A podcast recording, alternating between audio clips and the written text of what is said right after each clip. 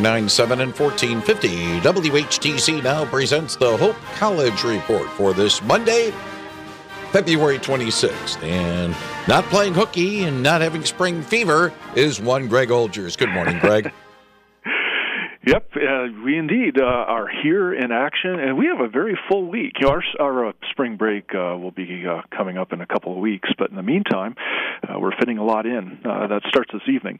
the topic of nations, markets, families, and the challenge of China will be the focus of an onstage conversation with Dr. Samuel Gregg, who is Distinguished Fellow in Political Economy and Senior Research Faculty at the American Institute for Economic Research.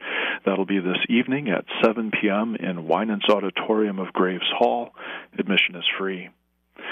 The Hope College Chapel Choir and the Eastern Michigan University Choir will pre- perform a joint concert this evening at 7 p.m. in the concert hall of the Jack H. Miller Center for Musical Arts. Admission is free. The Great Performance Series will feature the Galvin Cello Quartet on Thursday at 7:30 p.m. in the concert hall of the Jack H. Miller Center for Musical Arts. Tickets are $28 for regular admission, $23 for senior citizens, and $14 for children 18 and under, and are available at the Events and Conferences office located downtown in the Anderson Werkman Financial Center. The Department of Theater will present John Proctor is the Villain on Thursday through Sunday in the DeWitt Center Studio Theater. There will be evening performances on Thursday through Saturday at 7:30 p.m. and then there will be matinees on Saturday and Sunday at 2 p.m. Admission to the matinee on Sunday is free. Tickets for the evening performances and for this Saturday matinee are $10 for regular admission, $7 for senior citizens, and free for students 18 and under. Tickets are available at the Events and Conferences office in the Anderson Werkman Financial Center, which is at 100 East 8th Street. The ticket office is open weekdays from 9 a.m. to 5 p.m. and can be called at 616 395 7890. Tickets may be purchased uh, by calling or visiting the ticket office or online at hope.edu backslash tickets. The exhibition Mother Root, featuring artwork by Becky Davis will open in the De Pree Art Center and Gallery on Friday with an artist talk and reception from 4 p.m. to 6 p.m.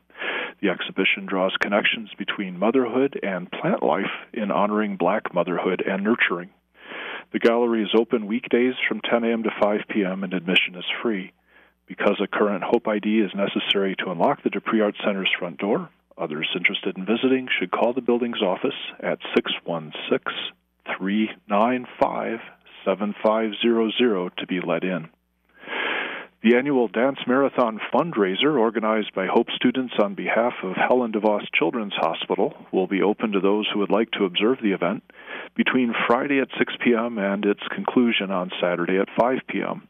The marathon is held in the Dow Center and admission is free. And then the Kruizenga Art Museum is continuing to host Stitz 2 exhibitions.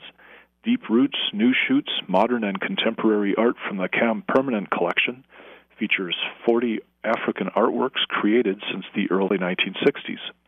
And Transforming Matter, Incarnation, Sacraments, and Saints in Catholic Art and Devotion features 25 artworks that range in date from the late 15th century to this century and reflect different aspects of Catholic theology and religious practice.